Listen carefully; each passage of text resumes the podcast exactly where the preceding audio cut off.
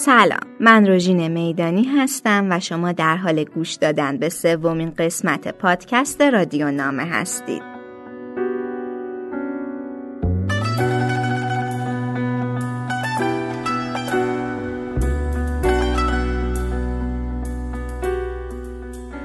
نامنگاری جدا از منظور اصلیش که بیان احوالات زندگی یا درخواست ها و پرسشهایی از طرف مقابل و یا هر گونه پیامی بوده در نظر بخشی از اهالی فرهنگ و هنر کارکرد دیگه ای داشته.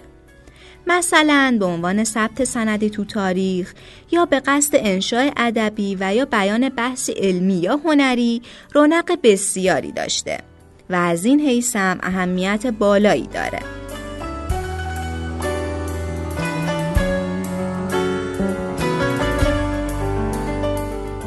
این قسمت رادیو نامه ما قصد داریم نامه های مبادله شده در عرصه تئاتر و سینمای ایران رو بخونیم و جنبه دیگه ای رو از تاریخ و هنر سینما و تئاتر کشور در قالب نامه های هنرمندان این عرصه نشون بدیم.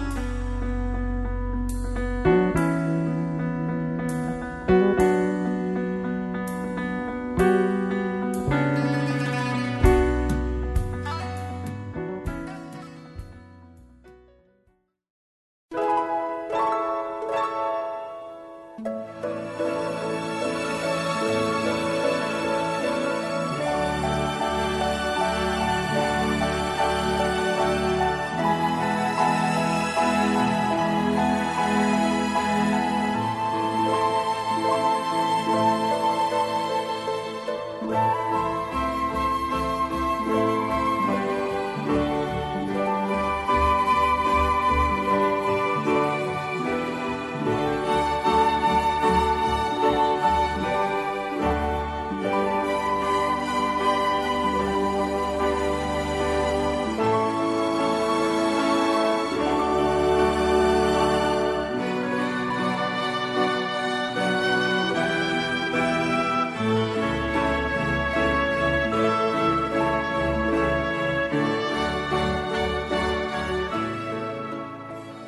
بخشی از دیالوگ فیلم سینمایی مسافران ساخته بهرام بیزایی نمایشنامه نویس و کارگردان معاصر ایرانی رو میشنویم و بعد از اون هم نام بیزایی رو به اداره کل امور سینمای وزارت فرهنگ و ارشاد در اعتراض به توقیف فیلم مسافران خواهیم شنید.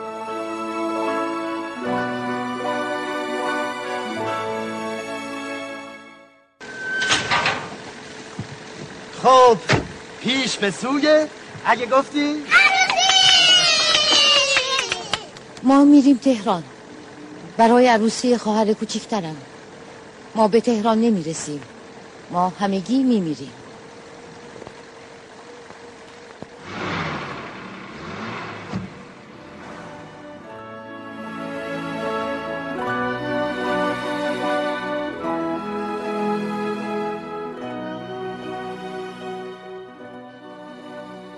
وقتی سه ماه پیش از طریق دفتر پخش و دفتر امور سینمایی پیام رساندید که به خاطر جو آشفته بیرون نمایش مسافران یک برنامه از نوبتش در جدول تعیین شده عقب بیفتد تا بتوانید آن را حمایت کنید حتی جسدم هم باور نمی‌کرد پیشنهادی از روی خیرخواهی است. اول گفته بودید انتخاب با ماست و بعد معلوم شد مجبور به این انتخابیم. درست مثل همه انتخاب های دیگرمان. و حالا یک برنامه گذشت و یک بعدیان هم بر پرده آمده و قرض پیشنهاد شما آشکار شده. حالا به جای حمایت ما در برابر جو احتمالی بیرون به حمایت از جو فرضی علیه فیلم ما برخواسته اید و فهرست حذوی های تازه‌ای زیل پنج عنوان کلی نازل کرده اید. با دستور اینکه مواردی چند برابر آن را از فیلم بیرون بکشم.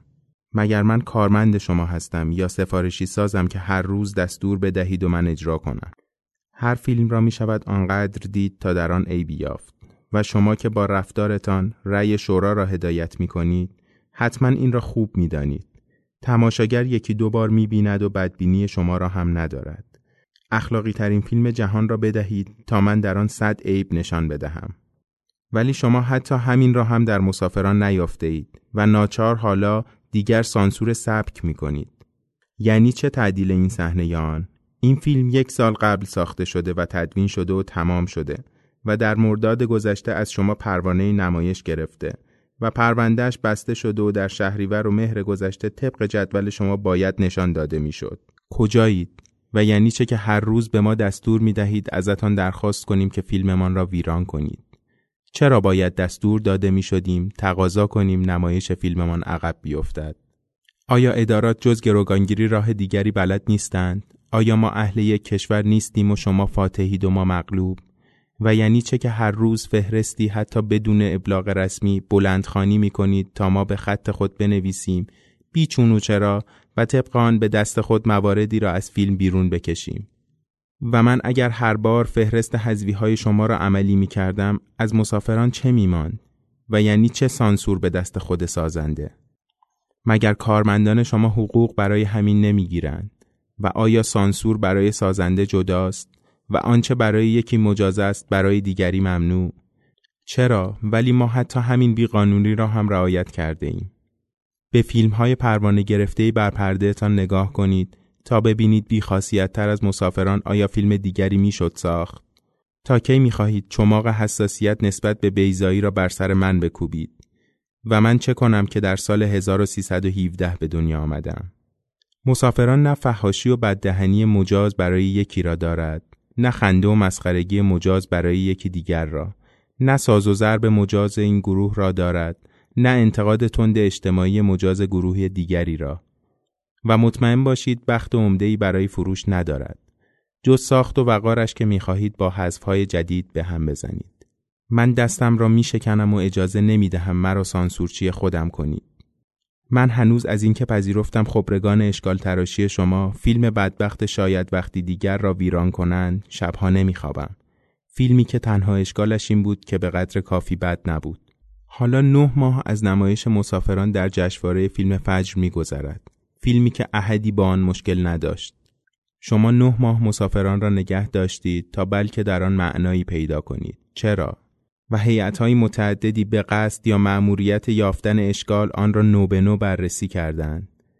چرا حتما باید اشکالی در آن میافتید چرا تصمیم گرفته اید حتما در فیلم بیزایی باید اشکالی باشد؟ فیلم های دیگر جشنواره که همزمان با مسافران ارائه شده بودند همه یکی دو هفته بعد با پروانه نمایش شما در جشنواره های بیرون کشور نمایش داده شدند. چرا باید حتما اجازه نمایش مسافران را نه ماه کش می‌دادید؟ چرا من باید نه ماه مسترب می بودم و زندگیم آفتاب تا آفتاب فلج می بود؟ پیدا کردن اشکال این همه طول می کشد و حتما باید نه ماه میگذشت تا به معموران شما مشکلاتی در فیلم من الهام شود. من تا کی باید خسارت جو ساختگی بیرون را بپردازم؟ از زمان نمایش مسافران در دهمین جشنواره فیلم فجر تا کنون شورا چندین بار حرف خود را در مورد اشکالات دروغین فیلم مسافران عوض کرده.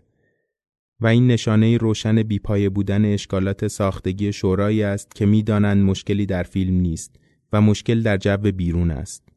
تا کی سینما باید عواقب دعوای قدرت کسانی در بیرون را تحمل کند؟ قرار است گروه هایی به من فوش بدهند. خب بدهند مگر تا به امروز چه می کردن و شما را چه باک؟ مگر من کم فوش خوردم؟ و خیال می کنید گروهی که به دلایل غیر فرهنگی نقشه کوباندن فیلمی یا سازنده ای را دارد با حذف صحنه هایی تغییر رأی بیدهد من اگر فیلم های محبوب آنها را هم ساخته بودم فوش می خوردم و هیچ فیلم و سازنده ای نیست که همه به یک اندازه بپسندند. و اگر قرار است کیهان نشینان و سور نویسان و موتور سواران برای سرنوشت نمایش فیلم ما تصمیم بگیرند پس چرا ما فیلم هایمان را به شما ارائه می کنیم؟ برای من کوچکترین اهمیتی ندارد که فیلمم را به دروغ آشکار آماده نبودن در هیچ جای دنیا نشان نداده اید. ولی اهمیت دارد که وامدار بانک های شما نباشم. من که دستمزد کارگردانی همه فیلم های زندگیم در 20 سال گذشته روی هم به 400 هزار تومان هم نمی رسد به یمن سیاست های شما 5 میلیون و نیم روی مسافران بدهکارم. من آن را با بیماری و فقر و وام بانکی و با سه سال دوندگی بدون دیناری حقوق و درآمد ساختم و هنگام ساختنش صد برابر بیشتر از آن که هر فیلمسازی در جهان در تصورش به گنجت خودم را سانسور کردم. پس از آنکه دهها شورا فیلمنامهاش را کلمه به کلمه خوانده بودند و در آن ایرادی ندیده بودند و پس از آنکه دهها مسئول فیلم را تصویر به تصویر دیدند و در آن ایرادی ندیدند. فیلم در جشنواره به نمایش درآمد و در پی آن صدها تن از خود شما و حتی طلاب و متشرعین دست مرا فشردند و شما به آن شش سیمرغ بلورین جایزه دادید. آیا مسافران این همه اشکال داشته و شما آن همه کسان نمیفهمیده اید؟ پس چرا و چرا اشکال تراشی های چند باره که هیچ یک جز همپایی و تایید دشمنان فرهنگ ستیز من نیست؟ و یعنی چه این موارد جدید؟ آیا شاد بودن ممنوع است؟ یک نمونه منسوس یا غیر آن نشان بدهید که شادی آن هم در روز عروسی را من کرده باشد. آن هم ساده ترین و کودکانی ترین شکل آن را. ما مقنی و مقنیه نیاورده ایم که بهانه ای باشد تا بشری به خود اجازه بدهد لفظ جلف را در مورد فیلم بیزایی به کار ببرد و مردم این کشور تضمین ندادند تا ابد سگرمه هایشان در هم باشد و اگر شما فیلم جلفی دیده اید حتما فیلم غیر از مسافران را می دیده اید که کم هم نیستند. آیا مضمون مرگ پایان کسی نیست که برایش تحسین نامه نوشتید باید حذف شود؟ یعنی چه؟ من عقلم را از دست دادم یا دنیا؟ این جمله سه ماه پیش عیبی نداشت، شش ماه پیش عیبی نداشت، نه ماه پیش عیبی نداشت. جمله عوض نشده. در شما چه عوض شده؟ آیا کلاه برداشتن به احترام باید حذف شود؟ انسانیت و حرمت نهادن هم ممنوع است؟ و نمی شود همه اینها را چهار ماه یا شش ماه پیش بگویید و نوبت نمایش ما را عقب نیندازید. این جو ساختگی و دروغین است. در این مدت به هیچ فیلمی حمله نشد.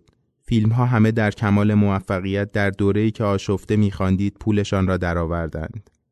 من از تک تک سینماها پرسیدم. هیچ تلفن تهدیدی در میان نبود. تصادفاً ما هم کور نبودیم و این فیلم ها را دیدیم که در مقایسه با آنها فیلم ما تارک و دنیاست در برابر خیابانگرد. من منظور واقعی شما را می‌دانم و در اداره خود شما هم می‌دانند.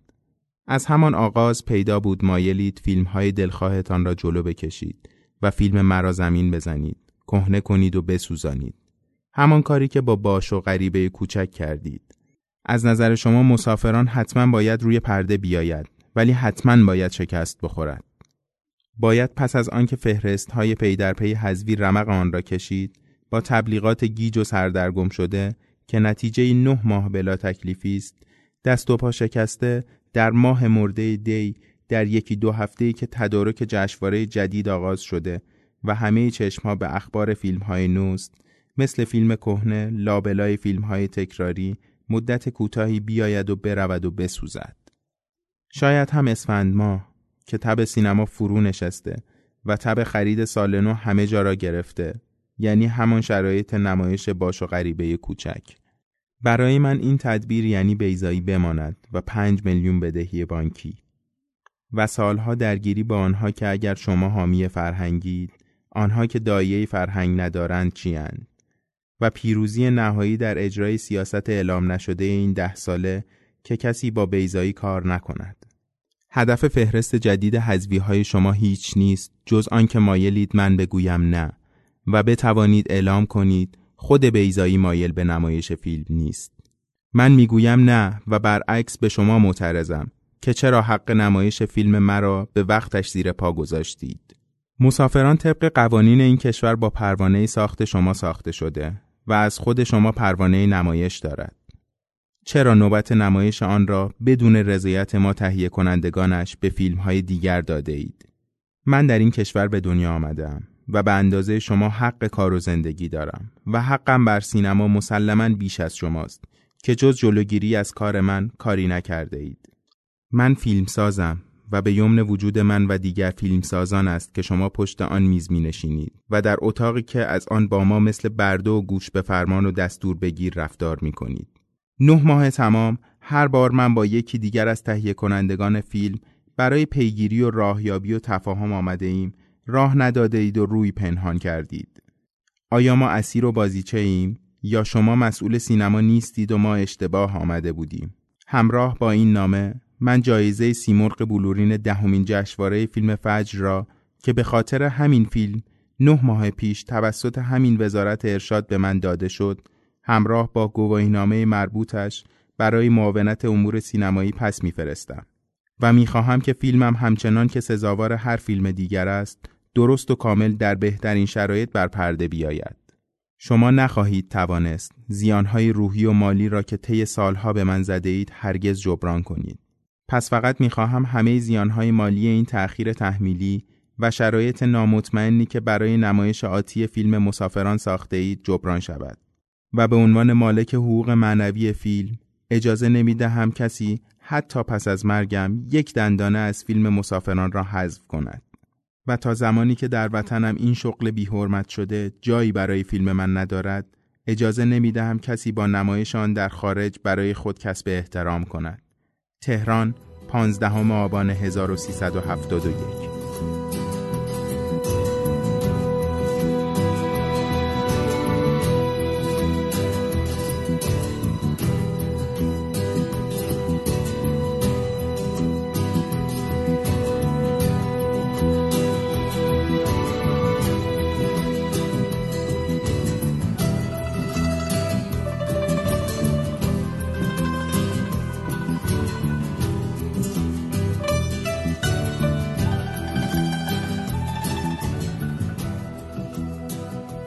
بخشی از مونولوگ نمایش خانمچه و محتابی ساخته اکبر رادی نمایشنامه نویس فقید ایرانی رو میشنویم و بعد از اون هم نامه رادی رو به نقمه سمینی نمایشنامه نویس و روزنامه نگار معاصر ایرانی خواهیم شنید.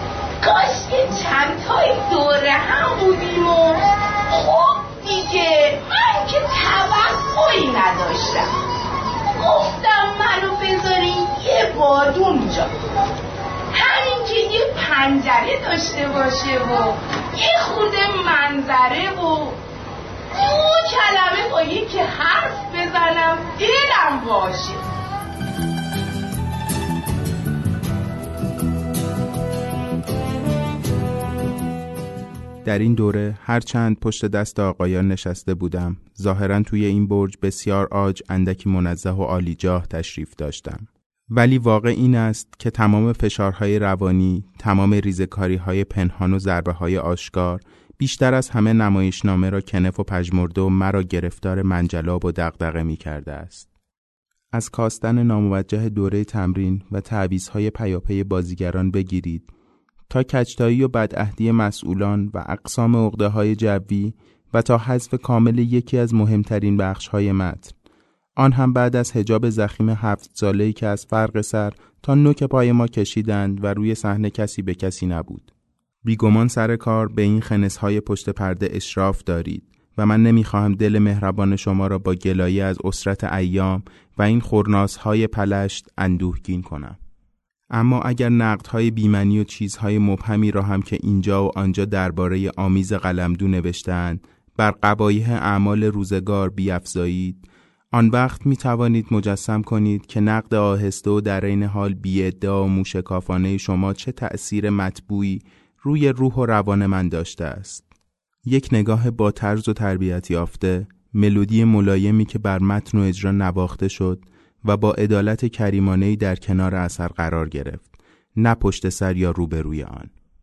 با این همه پرهیز پاک و مداوای من در روزهای نقاهت همیشه کار بوده است و من در این شدت ایام به شیوه کاهنان قدیم بست نشسته بودم و سرگرم آخرین بازنویسی منجی در صبح نمناک بودم که حد المقدور سفت و بینقص و چفتش کنم. اگرچه این گونه دوباره کاری و بازنویسی ریاضتی از پرملات و شاق که تن را فرسوده می کند اما من این تکه جان خود را در کار گذاشتم و مقبون نیستم بلکه خوشنودم برای دو فردای دیگر که شما و فرهیختگان نسلتان باشید و من نباشم و استخوانی خفته در خاک باشم. آن زمان که آثار مرا مرور می کنید شما احساس عزت روح و من در آن خاک احساس رفعت پیوند و زیبایی کنم. و تأکید من اینجا بر منتها های نازل و سرمایه صحنه نیست. اعتقاد محکمی است که به ذهن روشن و با توازن و طبع شفاف شما دارم. و قطع می‌دانم که ترکیب و درک ظریف شما از عدالت شرقی ما چنان است که خلوص من به جایگاه شما هیچگاه خدچهدار نخواهد شد. بنابراین می‌خواهم به مرکز داستان بیایم و به لحن لطیف معلم های دیروز منباب نصیحت الملوک بگویم نقمه عزیز ای هوشمند قلم را مایه کم نگیرید. آلوده به چاله های مصرفی نشوید. استعداد عالی خود را در وادی نامحرمان کدر نکنید. جذابیت تیراژ های 400 هزاری ژورنالیسم البته زیاد است و گهگاه خودی به روزنامه انداختن بد نیست. دختر با شکوه من قلم شما قلم روز نیست قلم امروز است. پرواز بلند پرنده به نور ترنم آبهای آبی. بوی زلال بنفشه است آیا اقراق می کنم؟ نه کافی است تاریخ نگارشتان را پای رسانه هزار و یک شب از حکایت تا نمایشنامه بگذارید و آنگاه به یاد بیاورید که شما این رسانه ارجمند را در 22 سالگی نوشته اید و من افتخار دارم که جزو اولین خوانندگانش بوده و مقدم شما را به عرصه ادبیات نمایشی ایران تهنیت گفتم. پس شما به حکم همین رساله امانت با حرمتی بر دوش گرفته اید و حق ندارید نیمه راه بر زمینی بگذارید یا گام کوچکی در نشیب بردارید و به کمتر از لیاقتهای بزرگتان بسنده کنید. نقمه گرانقدر احترام و تواضع صادقانه مرا بپذیرید و اجازه بدهید به عنوان اولین خواننده اولین کتاب شما هرچند هنوز زینت بخش بازار نشر نشده از پروازهای بلندتان در آسمان فرهنگ این دیار احساس رفعت، پیوند و فروتنی کنم. و اما نمایشنامه شبمویه های شما را همین دیروز خواندم و با تلخی های شیرین بیپناهان آن دمساز و درگیر شدم. رنگ نگاه شما همچنان ملایم و با عطوفت و انسانی است. غم غربت، درد انتظار، عرفان وصل و یک لحجه آشنای جنوبی. در تمام طول خواندن شبمویه ها حس گرم و زنده ای داشتم و البته حرف و حدیثی هم دارم که چون نمی‌خواهم بار دیگر نقش معلم های از مدفتاده دیروز را برای شما ایفا کنم می‌گذارم به فرصت فردا. زمانی در آفتاب. 18 دی ماه 1376 اکبر رادیو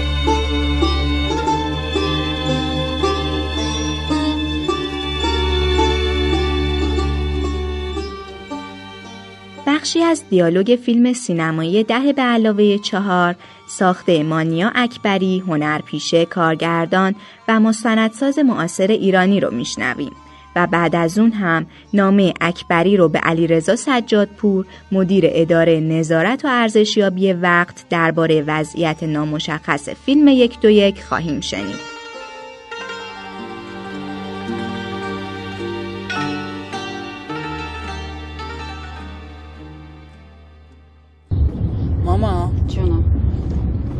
یه سوال ازت بکنم ناراحت نمیشی؟ سر اگه به من جا بدی من یه ضد بازی بکشم تا اونجا خیلی راه نه ناراحت نمیشی. قول میدی؟ آره. قول میدم آره ناراحت نمیشم. بگو. قول دادی ها قول میدم قول میدم قول میدم بگو. خود ارزایی چش درد میاره؟ چی؟ خود ارزایی خب. چشم درد میاره؟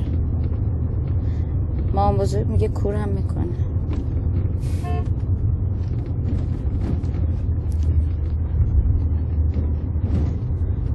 همین نبینین فیلم ما رو. این گروه گروه سکس گروه سکس چیه؟ خوب نیست قول ماهده جون میگه همه دیگه امروزه یه تلویزیون کوچولو مثل یه فاحشه خونه کوچولو مثل تلویزیون مثل یه فاحشه خونه است. تو خونه هاشون دارن. قدیما وقتی آدم می‌خواست عاشق می‌شدن آدم ها رابطه عاطفی برقرار می‌کردن. پسر دست دختره رو می‌گرفت با دست زندگی می‌کرد. بعد وقتی می‌خواست ببوستش صدای باد درخت منظر کوه اینا رو میشید. من سیگاری گوشوارم افتاد. سال کن ببینم گوشوارم طلا سال وایسا. بعد می‌گفت اما امروزه چی شده؟ امروزه اینجوری نیست. امروزه وقتی که بس که این فیلم های مزخرف می‌بینن دیگه اصلا رابطه عاطفی ها مرده. دیگه تبدیل شده به یه چیز وحشتناکی و تو ذهنشون دیگه اون عشقه نیست اون عاطفه نیست. همه چیز جنسی شده. این فیلم ما رو نبین ماما. ضرر داره. ماما بزرگ درست میگه. کور می‌کنه.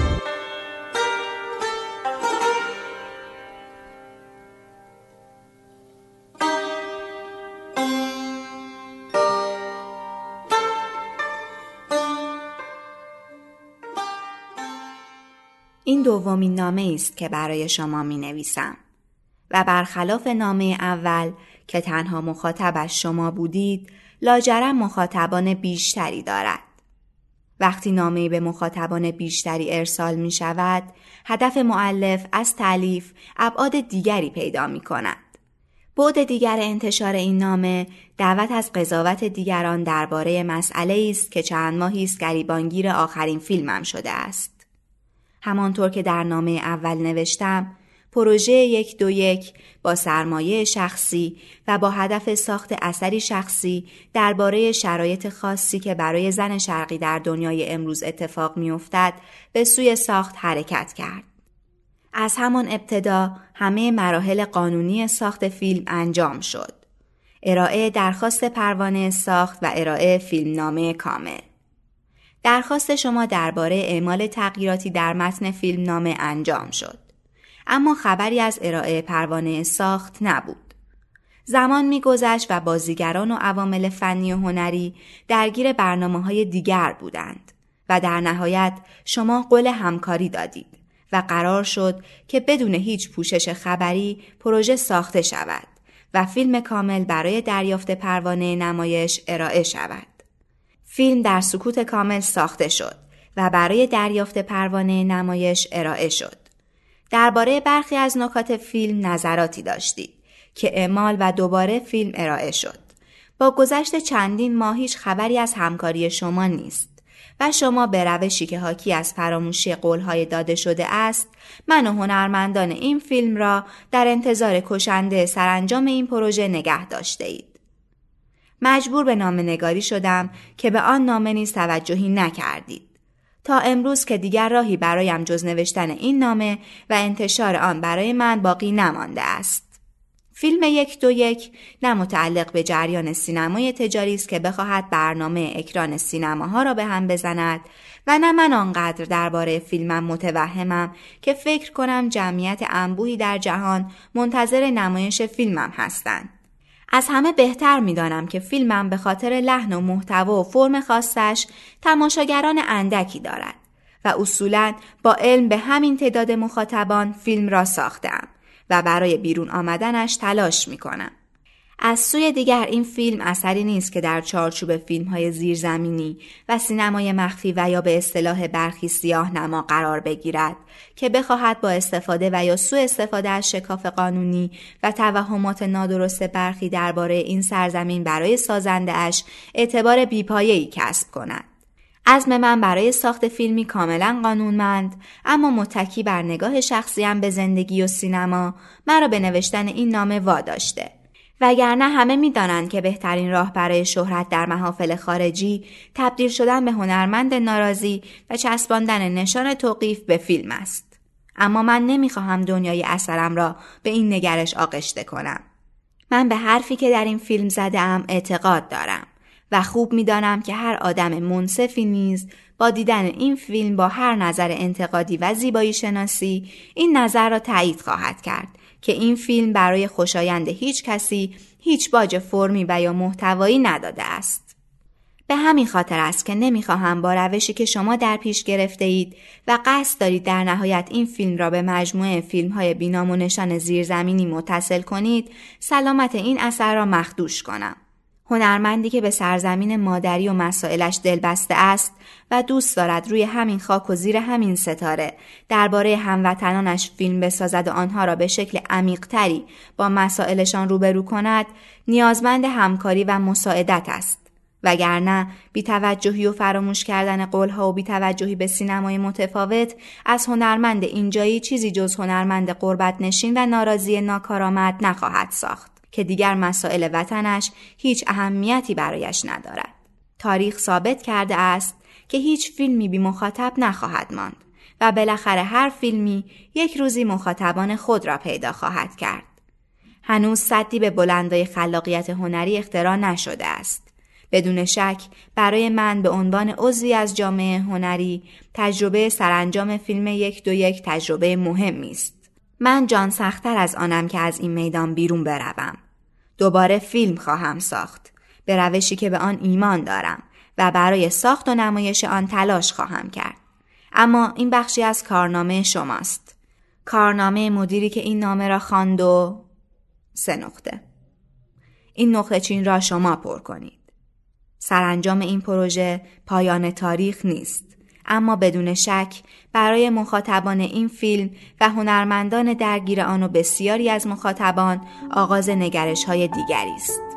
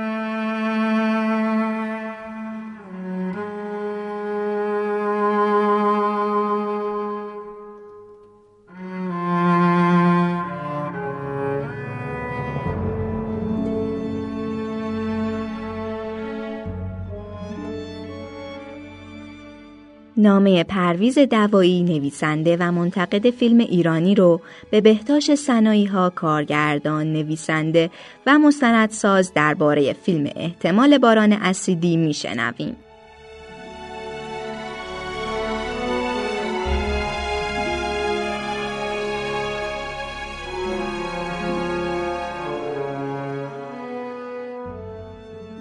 آقای سنایی های عزیز سلام. فیلم احتمال باران اسیدی شما را دیدم و دوست داشتم.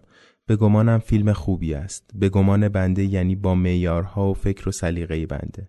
و هر قدر هم که از زمان دیدنش بیشتر دور می شوم انگار که بیشتر و عمیقتر و گرمتر در آدم جا می افتد. بله فیلم گرمی است. علا رقم ظاهر آرام و ریتم کند و دنیای کوچک و آدمهای محدودش خیلی می ترسیدم که جز فیلم های شدیدن هنری و نمایشی روز باشد که خط قصه را می شکنند و زمان حال و گذشته و تصور و واقعیت را قاطی می کنند و در مجموع قصد انگشت به دهان کردن بیننده را دارند.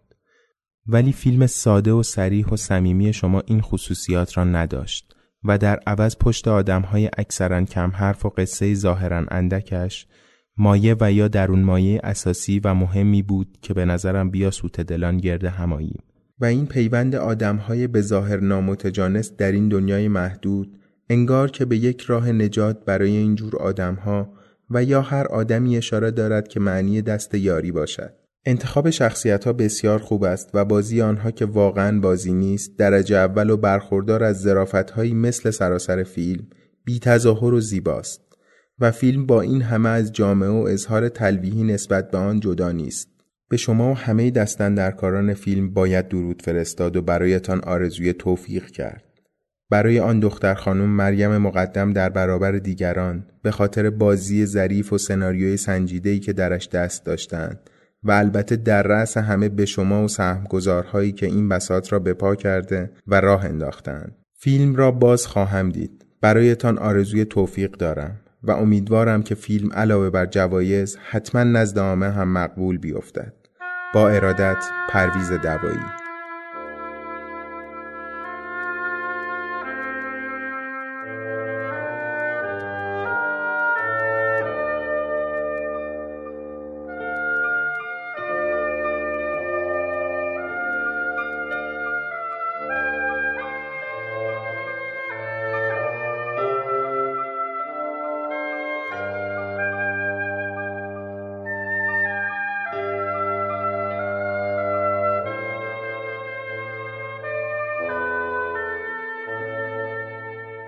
بخشی از دیالوگ فیلم بادمارا خواهد برد ساخته عباس کیارستمی کارگردان فقید ایرانی رو میشنویم و بعد از اون هم بخشی از نامه ابراهیم گلستان کارگردان فیلم هایی چون خشت و آینه و اسرار گنج دره جنی رو به عباس کیارستمی خواهیم شنید.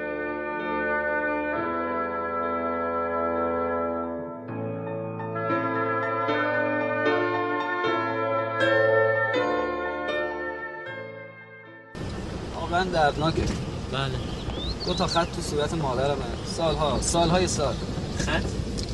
آره خط. این مزود چنگ و ایناست دیگه آره دیگه چنگ. بله. که با توی مراسم با ناخون تو صورت خودش. اولیش به خاطر فوت مرحوم عمم بود. مادرم تفلک به خاطر اینکه عشق و علاقه شو به پدرم ثابت کنه این کارا رو می‌کرد. دومی هم در مورد رئیس کارخونه بود. رئیس کارخونه که پدرم اونجا کار می‌کرد. یکی از بستگان دور رئیس کارخونه مرده بود. و این به خاطری که به خاطر اینکه پدرم اونجا ثابت باشه به خاطر اینکه اونجا کارش از دست نده همچین چیون و زاری می‌کرد و با ناخون تو صورت خودش می‌کشید بله. که من داشتم واقعا دیوونه می‌شدم. می‌دونید به خاطر اینکه ببینید رقابتی بود توی همین کارخونه که خدمتتون گفتم. به خاطر موندن کار بله. کردن. احتیاج نیاز همه چیزا رو که می‌دونی خب همه هم خودشون می‌دونستن ولی چون فشار اینقدر زیاد بود و همه احتیاج داشتن دیگه مسئله رحم و این چیزا نبود که کسی کنار بکشه بره. همه باید یه جوری خودشون رو تثبیت می‌کردن. خب چه حالا مدیر کارخونه رئیس کارخونه خوشش بیاد ببینه که مثلا این بیشتر داره عزاداری یعنی به این سادگی می‌گفتن که مثلا این بیشتر دلسوزی می‌کنه. این با ماست. بله. این به نفع ماست. وفاداره به ما اینه که برای ما همچی جالب که نیست هیچی. یادآوریش هم به اصطلاح شاید واقعا میگم دردناک باشه. اینی که عرض می‌کنم البته من خیال می‌کنم ریشه این مراسم عمدتا اقتصادی هست. خب می‌دونید به خاطر همین تعریف ها و این حرفایی بود که براتون گفتم. بله. تو ذهنشون بوده همینجوری ادامه دادن. سال هاست که نسل به نسل سینه به سینه مونده دیگه. همینجوری ادامه دادن. شما که از بیرون این مسئله نگاه می‌کنید براتون شاید جالب باشه. اما من اگه اجازه بدین دیگه رفع زحمت کنم. کجا میریم مدرسه همین. خب میرسونمتون فرضا هم میایم در می‌بینیم.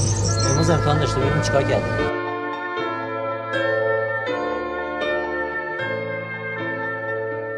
آقای کیارستمی گرامی من از خودم دلخور شدم. وقتی که چند روز پیش تلفن کرده بودید برای چند لحظه کوتاه در اتاق نبودم. شماره تلفنی هم نگذاشته بودید. دست به نام نویسی من چندان روغن زده و روان نیست و حالا هم که می‌خواهم این چند کلمه را بنویسم چندان حال به جایی ندارم. اما به تأخیر واگذاشتن هم به هیچ وجه درست نیست. این است که یاهو بگیر که آمدیم. با پایی که درد دارد و آزار می‌دهد و انگشت شستی که باد کرده و قلم را سخت می‌تواند بگیرد. همدیگر را گمان می‌کنم تنها یکی یا در واقع فقط یک بار دیده باشیم. آن هم سالهای پیش نزدیک 20 سال شاید. اما ربط با غیر از حضور رو در رو هم درست می‌تواند شد. یا رو در رو چیست اگر مقابله با جوهر وجود نباشد؟ باید با تبلور شخصیت روبرو شویم. و وقتی که پیش روی یک چنین تبلوری باشی قنیمت آن وقت است. اینجور روبرویی دو سال پیش دو سال و نیم پیش در شهر نانت پیش آمد. وقتی کلوزاپ را دیدم و حز کردم. حز چندان بود که وقتی به فرخ قفاری که او همانجا بود می‌گفتم که این اثر را چگونه میابم نگاه شک به من انداخت. هرچند او هم بسیار از آن خوشش آمد. حالا در طی این نمایش اخیر چند فیلم ایرانی در لندن که باز هم آنها را دیدم دیدم هیچ از برداشت ارزیابی و تحسینم نمیکاهد. نکاست معکد کرد. هر دو فیلم دیگرتان را زندگی و خانه دوست را هم دیدم. هر سه آفرین میآورند. این تعریف حتما از مبالغه نمیآید. هرچند شاید در گوش دیگران و از آن میان خودتان که تجربه مرا ندارید که سالهای سال در آرزوی دیدن چیزی که چیز باشد گذاشته باشید و گذشته باشید بزرگگویی و تأکیدی زیادتر از حد به چشم و گوش بیاید. شما شاید این تجربه را ندارید که بعد از سالهای سال چشم براهی ناگاه در پیش خود مقابل خود ملتفت شوید که یک گل که تا آن زمان ندیده و نشکفته بود اکنون شکفته است و به حد درست رسیده است. این حس تنها دو بار در من دمیده بود. این شادی این دهان بازمانده پیش خوبی و زیبایی. یک بار وقتی نوار صدای فیلم کوچک گرما را که با فروغ ساخته بودم از او دیدم یک بار هم وقتی که خانه سیاه است را به صورت راش پیش از برش دیدم و دانستم چه پیش می آید. اما چه روزگار پرت و کوچک و تنگی بود آن سالها که هی دمادم گر و گر مزخرفات می دیدیم. مزخرفات می خاندیم. مزخرفات در گوشمان صدا می کرد. از آغاز سالهای سی تا وقتی که با خراش ناخون و زخم از روی خاک قلتیدن می‌خواستم از صفر صفر مادی شروع کنم به سینما سازی. با چه ها و چه اوضاع و آدم ها که در میافتادم و در تمام طول سالها که تحصیل کرده و نکرده های پر از ادعا را به امتحان می آوردی اما یکی یکی پیزوری از آب در می آمدن. بی آنکه از برای این نتیجه گیری زیاد وقت صرف کنی اما با وصف این نتیجه گیری فوری زیاد وقت به صبر و امید صرف می کردی. امیدی که می‌دیدی بسیار نابجا و بیهوده است. در این میانه گاهی با جرقه دلت خوش بود. مانند آن زمان که کیمیایی و بعد از او امیر نادری امید می‌دادند. اما محیط فکری شخصی آنها را به کور راه ها میراند.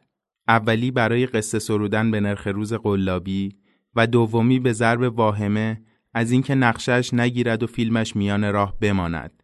چرا که ممکن است آن کس که خرج می‌دهد خوشش نیاید و برگردد. من با چه ذوق کوشیدم که نادری بتواند تنگسیر بسازد.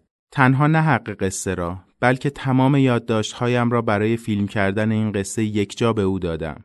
پایم را برای چوبک و عباسی در یک کفش کردم که الا و بلا فقط نادری است که می‌تواند آن را درست بسازد. اما آخر ترکیب پول دوستی آن تهیه کننده با استبماتهای بیبهای جاهلانه و از خودرازی وسوقی او را وامان تا در تنگنای اطاعت و گذشت از زور ترس افتاد. کاری که می‌شد در سینما به حد یک حماسه تصویری و فکری با دید اجتماعی و انسانی از آب درآید حتی مقدمه هم نشد برای دونده تنها زودتر از دونده هم درآمد بی آنکه نیروی جبلی سازندش در آن منعکس باشد تازه دونده هم که واقعا خوب است کلا گویای یک نظام نداشتن گویای این نتوانستن به دست رساندن و شست رفته بودن فکری است در هر حال صحبت از آنها نیست صحبت از شما می رفت. من چیزی به جز تحسین برای کارهایتان نمی دارم. اما چه می شود در آینده؟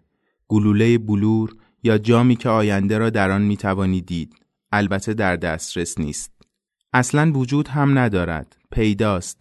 تقدیر و سرنوشت چیزی در آسمان نوشته و از اول نیست. در زندگانی آدم و در هر حال در کار آفریدن و هنر چیزی که مطرح است وقت و چهار راه های تقدیری است. اما تقدیر را چگونه باید دید؟ می‌گویند و درست هم می‌گویند که تقدیر بیرون ریزی و نتیجه صفات انسان است. حالا باید هم به صفات مطلب هم به موضوع کار توجه کرد. قصه و شعر و نقاشی و البته فیلم و تئاتر و موسیقی راه رفتن به روی تیغه باریک بام بلند است. خود را درست و زود نگیری بلغزی به سر رفته ای تا ته.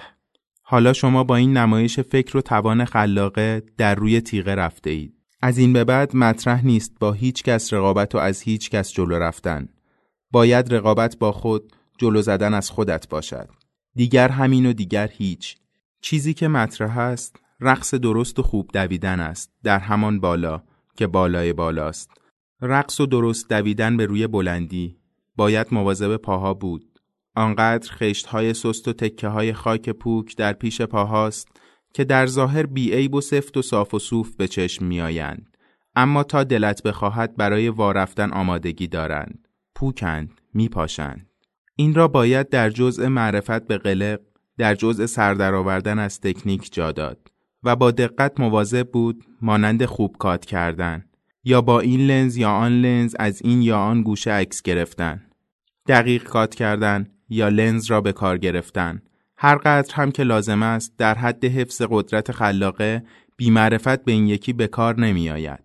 آن آدمی که قلم به دست می دارد یا پشت دوربین است یا رنگها را می آمیزد یا نوتها را ردیف می کند باید هرچه بیشتر مواظب خود باشد مواظب نگاهداری انسانیت خودش. باور کنید اخلاقیات نمی بافم تا به این انسانیت حرمت نداشته باشید حرمت گذاشتن به انسانیت عمومی کشک خواهد بود. سطحی دروغ بیهوده بی یک چنین مواظبت بی یک چنین حرمت روح بیمار خواهد شد. تن که دیگر هیچ. دهم جولای 1992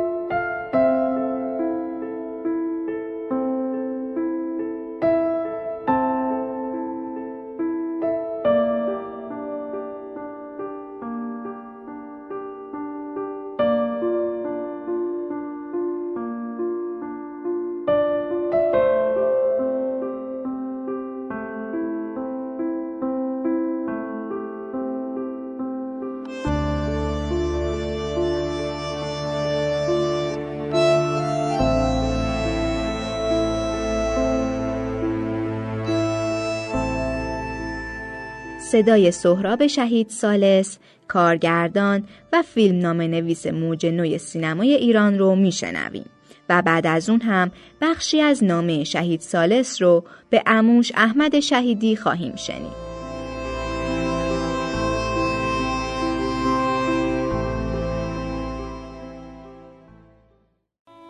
بیست ساله دارم تو آلمان زندگی می‌کنم آلمان فدرال و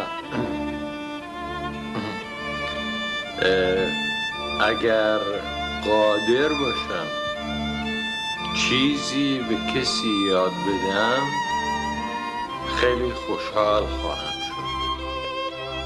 امیدوارم امیدوارم که تماشاچی ما اونقدر باشه که ما بتونیم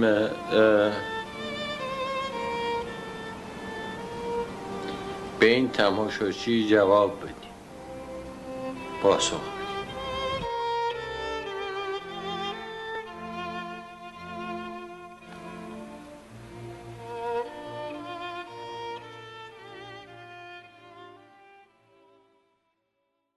وطنم جوابم کرد.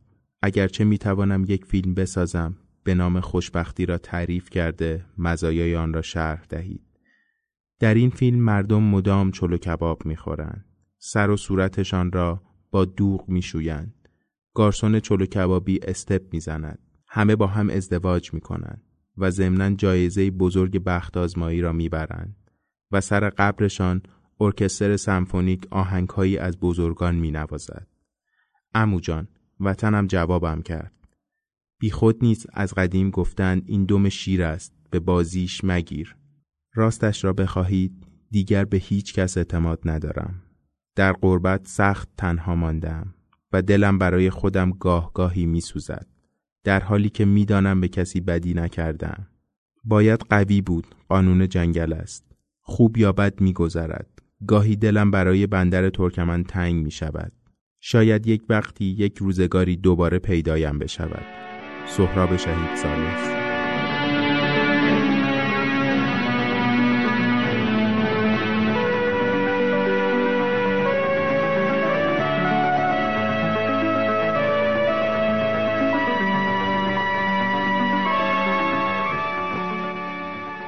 بخشی از دیالوگ فیلم اجاره نشین ها ساخته داریوش مهرجویی رو میشنویم. و بعد از اون هم نامه محسن مخمل باف کارگردان و مستندساز ایرانی رو به سید محمد بهشتی معاون وقت سینمایی وزارت فرهنگ و ارشاد اسلامی در سال 66 خواهیم شنید.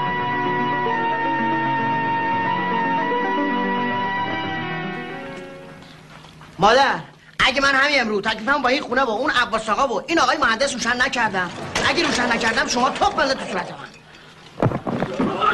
بایست اونجا بیام تکلیف چی رو می‌خوای روشن کنی؟ این خونه رو ما تخلیه کنیم حالا که اینجور شده چه بهتر؟ خیلی خب تخلیه می‌کنیم. تو جوش نخور جوش نخور. من اومدم.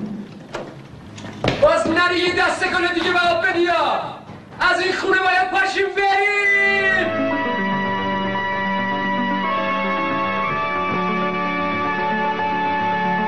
برادر بهشتی سلام. خسته نباشید.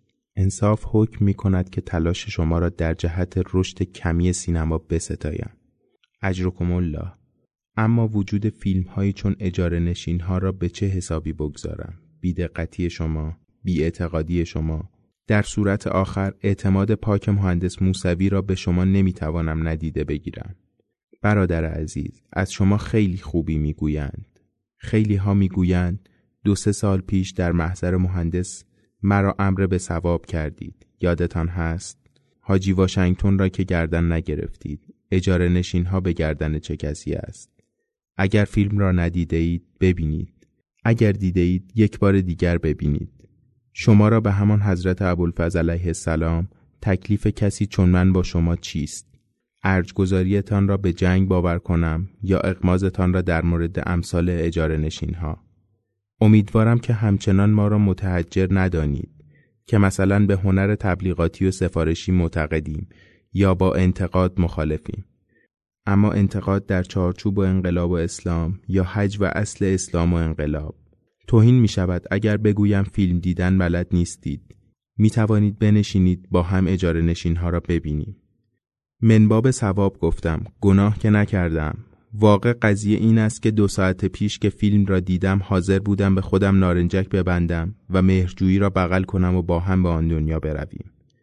اما یک ربع پیش که با قرآن استخاره کردم خوب آمد که به شما بگویم و نه به کس دیگر. ادای وظیفه کردم. ثواب یا گناه آخرت خودتان را به دنیای دیگران نفروشید. محسن مخمل باف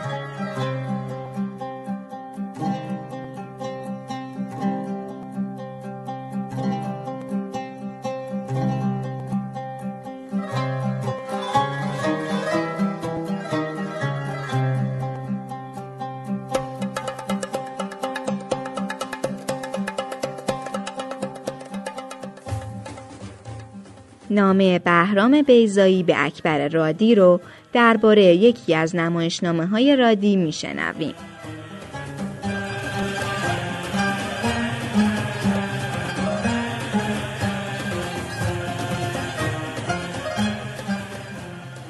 رادی عزیز از پشت شیشه های بسیار غمانگیز و بسیار قشنگت را خواندم و پیش از هر چیز می‌خواهم صمیمانه بهت تبریک بگویم سراحتا بگویم من محاق یا مسافران تو را چندان حس نمی کنم.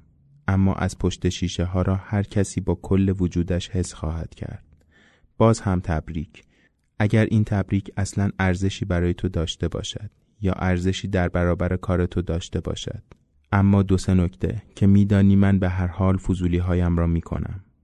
اول اینکه دو سه نمایشنامه فرنگی با چنین طرحی نوشته شده است که البته از ارزش نوشته تو چیزی نمیکاهد و شاید هم تو اصلا آنها را نخوانده باشی.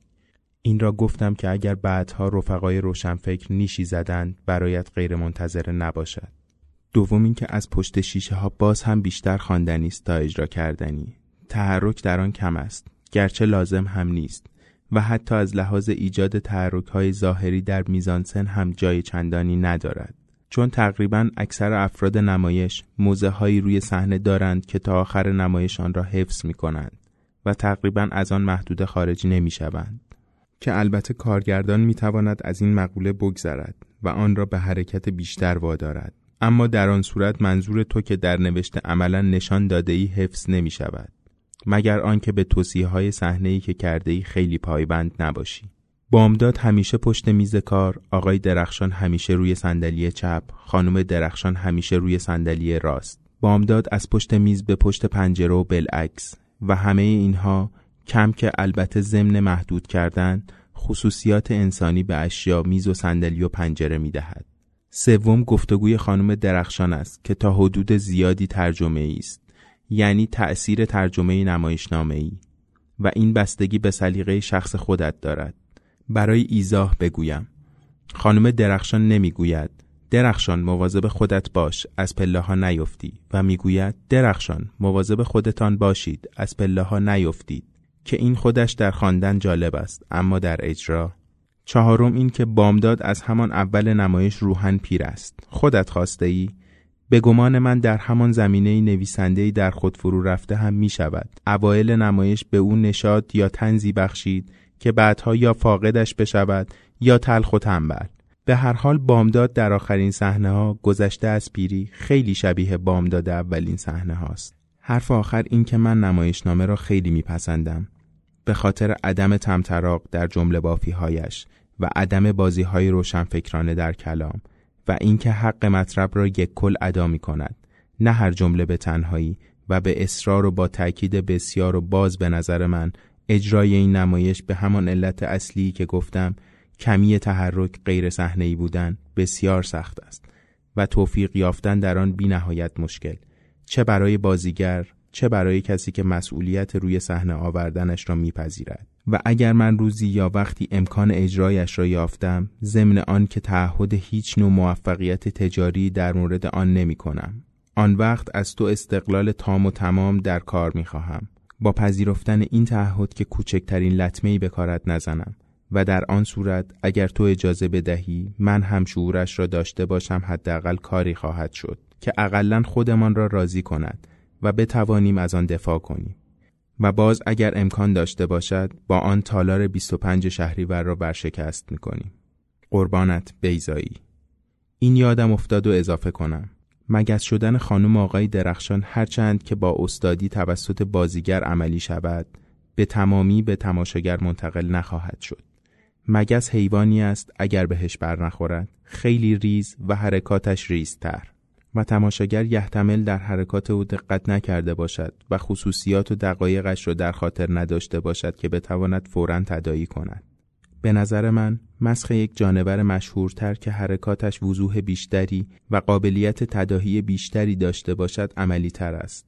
که بدبختانه هیچ جانوری وزوز منظور تو را ندارد. راستی کلاق چطور است؟ و قارقار هرچند حرکات بالش را درآوردن مشکل است. یک اسفند 1345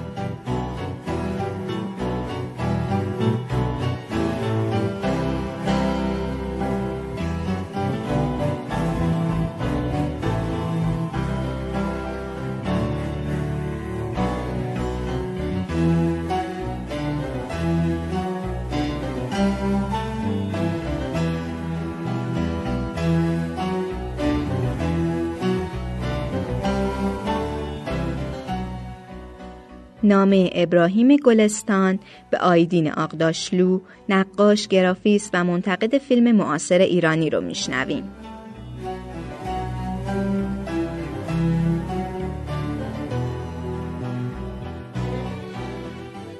عزیزم آیدین گاهی دلم هوای تو را می کند نه به عنوان کسی که خوب نقاشی هایش را می کشد یا خوب استدلال های خودش را برای شرح و رد یا قبول کار نقاشی یا نوشته و گفته دیگران می نویسد. بلکه برای این اصرار و مداومت در نخواستن گفتن و نه نخواستن فهمیدن پرتگویی های بعضی از شارحین و منتقدان قلابی که تو به صرف دوستی و مثلا به خاطر اینکه با آنها خوب تخت نرد بازی می‌کنی یا نمی‌دانم مثلا به کوه می‌روی یا از یک چلو کباب پزی در ته شهر خوشتان میآید و از این قبیل بستگی های پرت. به صرف چنین دوستی ها با همه هوش و فتانتی که داری مردمداری یا رعایت آداب معاشرت این کمک لازم را به آنها روان نمیداری که بگویی بهشان رفیق داری پیر می‌شوی از خواب بیدار شو و درست ببین. می‌دانم که فایده ندارد و آنها بیدار نخواهند شد و درست نخواهند دید چرا بیدار نشدن و درست ندیدن؟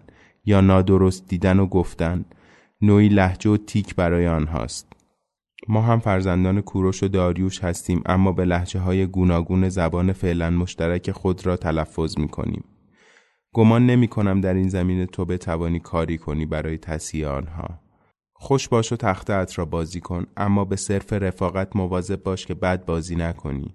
در همین معاصر ایران خودمان گرچه می بینم که لزوم بسیار برای درست گفتن وجود دارد اما چجور همه دستخوش لقلق لسان و پرگویی و هم قبلا به محملگویی صرف نظر از نقطه جغرافیایی و فرهنگی موضع تولد و رشد کردنشان. فراموش هم نکن که مقصود من از رشد آنجور رشدی است که با سانتیمتر اندازه گیری می شود و به قد ربطی ندارد نه به وسعت ابعاد مغز و تفکر و مفکره. هیچ هم حاضر نیستم و حاضر نباش که نتیجه این انتخابات چند روز پیش را نقطه تحول فکر و رفتار آنها بشماری. این یک جور تکان خوردن حاصل رانندگی روی جاده هایی است که درست آسفالت نشده و گود و قلمب دارد. تو که توان فهم را همراه کرده ای با کار و همچنان درست و سریح و راست و دقیق باش و بمان. راست و دقیق بودن نه یعنی آشناها و دوستان را از خود راضی کردن. یعنی اگر هم لازم شد و دیدی که دوستان و آشناها کج بودند اول با توصیه و بعد اگر لازم شد با پسگردنی راه راست را به آنها نشان بده و خودت راه راست خودت را رها نکن. الان چند سال است که تو را می‌شناسم. تقریبا پنجاه و سه چهار سال.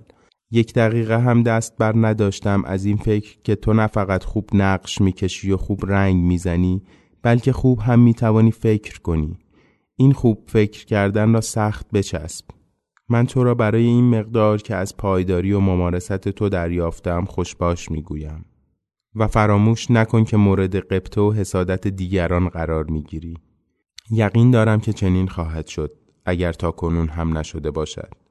من چهل سال است که در ایران جغرافیایی نیستم اما می‌بینم که شرایط برای اینکه پشت سر تو یا روبروی تو دروغ بگویند و بد بگویند نه فقط کم نیست بلکه آماده هم هست. محل نگذار. کار خودت را بکن و برای کار خودت را کردن خودت هم باش.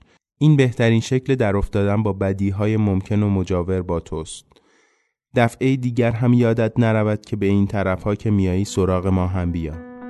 درود فراوان بر تو. سوم مارس 2016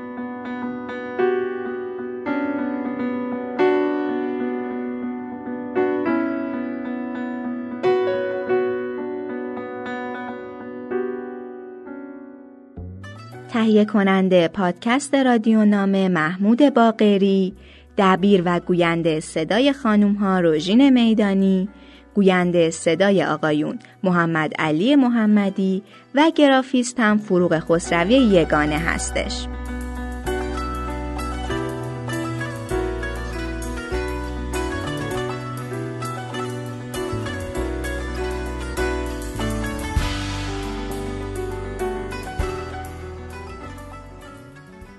رادیو نامه ازتون می‌خواد که اگه پیشنهاد و یا نظری دارید از طریق شبکه های اجتماعی با ما در میون بذارید.